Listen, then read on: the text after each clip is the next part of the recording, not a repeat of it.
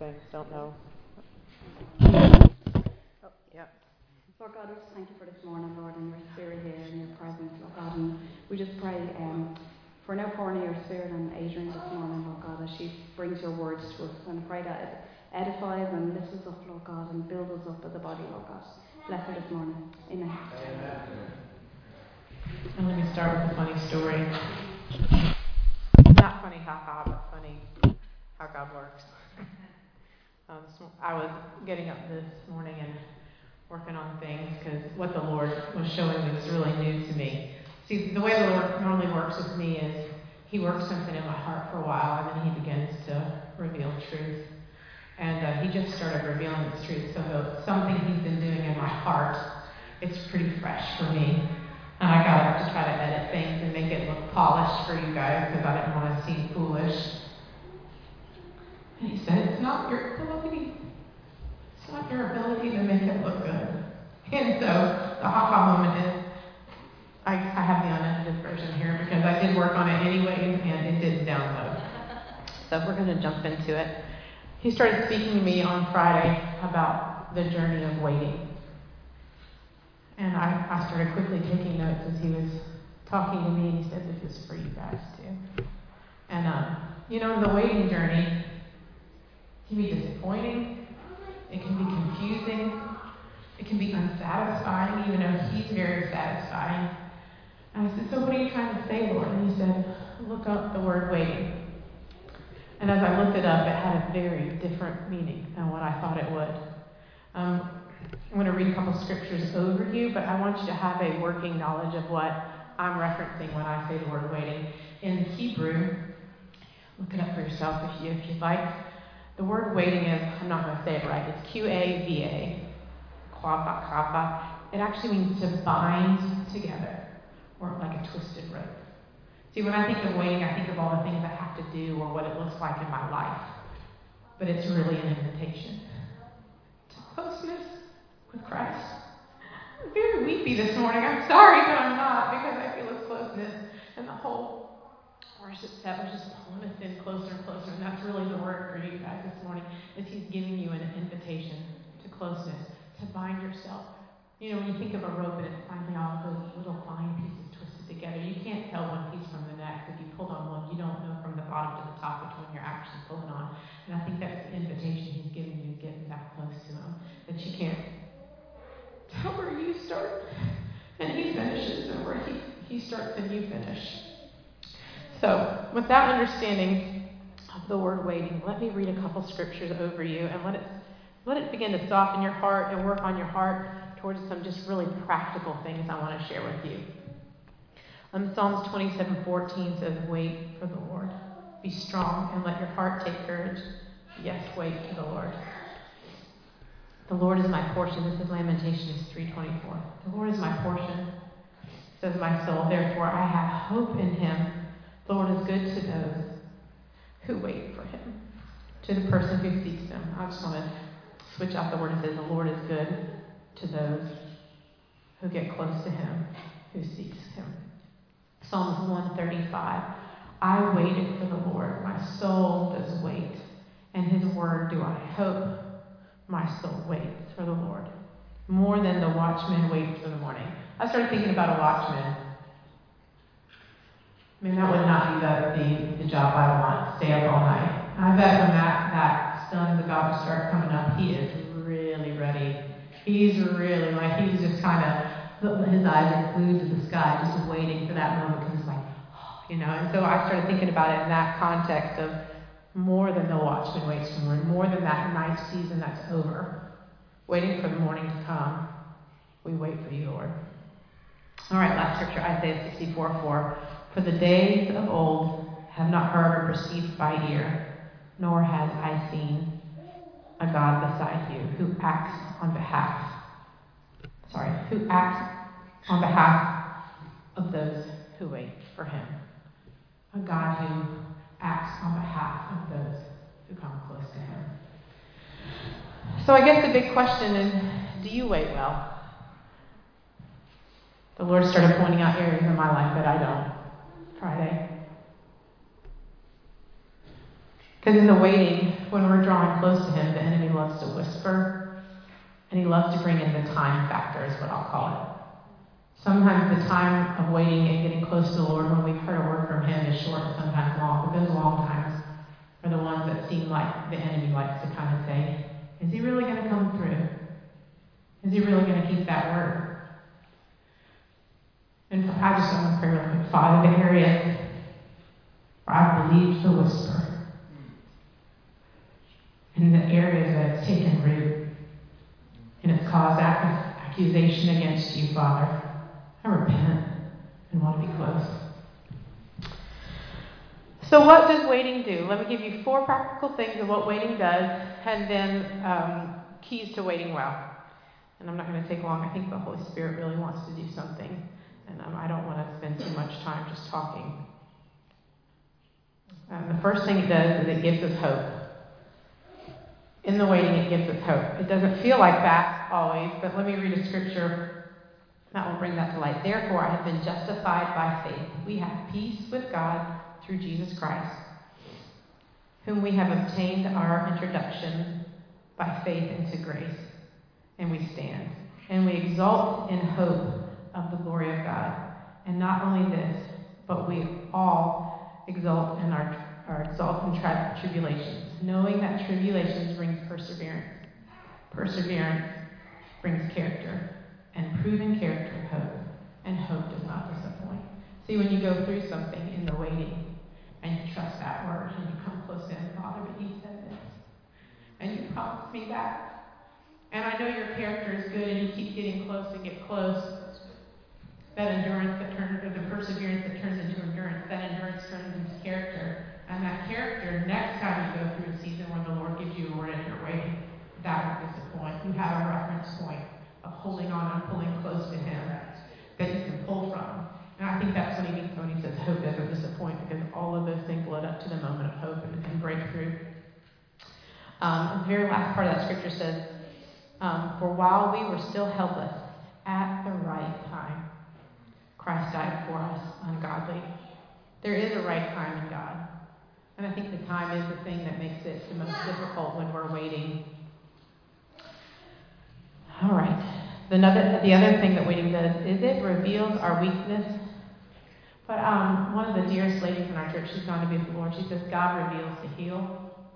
I think the Lord reveals our weaknesses to us while we wait to heal us of things that keep us, when I say separated, He can't be separated if you've invited Him in. But we have this illusion or perspective of separation sometimes when, it, when it's difficult or when we're waiting. It reveals this thing. Um, Isaiah, I'm, gonna, I'm just trying to give a little bit of scripture each one of this. Dig into it yourself, you know, um, run with it yourself, but I, I wanted just to give a little bit of a um, point for each one. Isaiah 40, 31. Yet those who wait for the Lord will gain new strength. They will mount up with wings as eagles. They will run and not get tired. They will walk and they will not become weary. The thing I want to just say there really quick and not linger here too long is I thought it was interesting that it said they will run and not grow weary and they will walk and not become weary or not get tired. There is also a pace in waiting. Um, sometimes we're walking, sometimes we're running, sometimes we're sitting. We're still before the Lord. So I guess my other question for you is do you know the pace that, that the Lord's asked for you for this season? Sometimes we're running really hard and He just wants our stillness. Sometimes we're being still and He wants us running. He'll reveal that. And then I think sometimes the best way for Him to reveal that, if you're not sure, is friends speak into your life, leaders speak into your life help you decipher that. The other thing that waiting does is it challenges our flesh not to do it in our own strength. So you guys have been there before. You've had the Lord say something, whether it's big or little, and then the waiting, the, the waiting, the invitation to come close, and the time begins to pull on, and you like, I know said maybe I'll just try to do it this way, or maybe I'll just try to do that that way. And there's multiple times in the Bible where see where somebody put their hand to what God said to do it, and it didn't deliver the, the outcome that He wanted. I'm going to pray over that one too. Father, where we put our hands to your words and not waited well, forgive us, Father. We thank you that the invitation to come close is still there and that you will watch over the words that you've spoken and bring them to pass. And I, um, the last point I want to make on what it does when we wait well is it teaches us who He is. Be still and know I'm God. Still, I said already that you know walking and running, but stillness is also a pace of waiting. Okay. Thank you, Father. Keys to waiting well. I'm going to give you four keys to waiting well. I think there's lots more than this, but this is all He's shown us so far. Being aware of His presence and his nearness. Song of Solomon 9 says, My beloved is like a gazelle.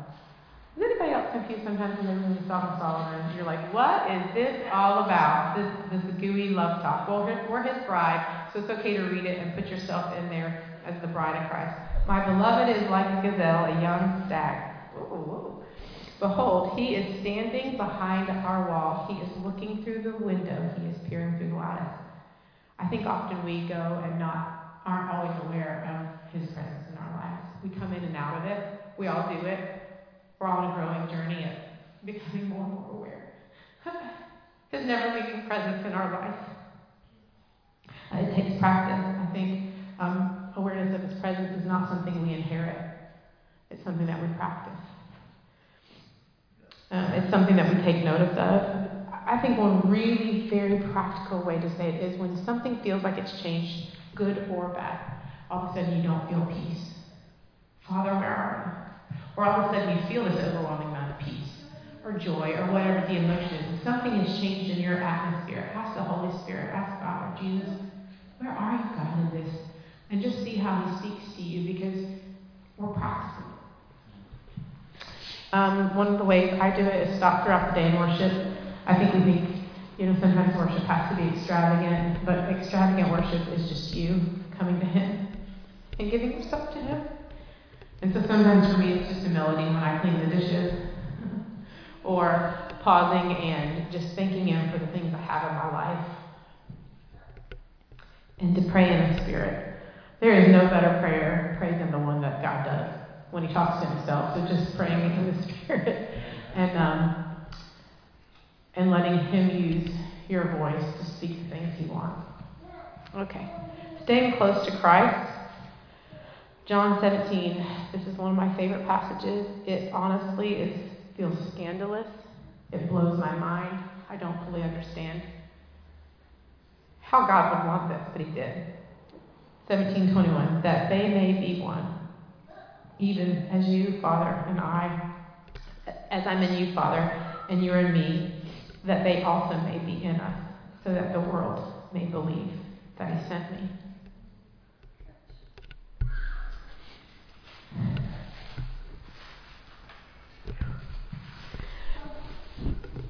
He had this idea long before you did of wanting him. He wanted you. It said he chose in Ephesians for the foundations of the world that would be blameless before it. And then my favorite part of that scripture is the two words that's his own sentence in love. Um, when we're staying close to Christ, we don't earn his friendship or his love, because then that's not a gift. You can't earn my friendship. You can't earn my love. It's a gift that I give, and so does He. He willingly laid down His life. No one took it. He said that no one takes my life, but I willingly lay it down. Um, and all, the last point on staying close to Christ, it is our greatest testimony. It says, so that the world will believe that you sent me. It, it, it takes me, when I think about it, back to the Great Commission love God and love others.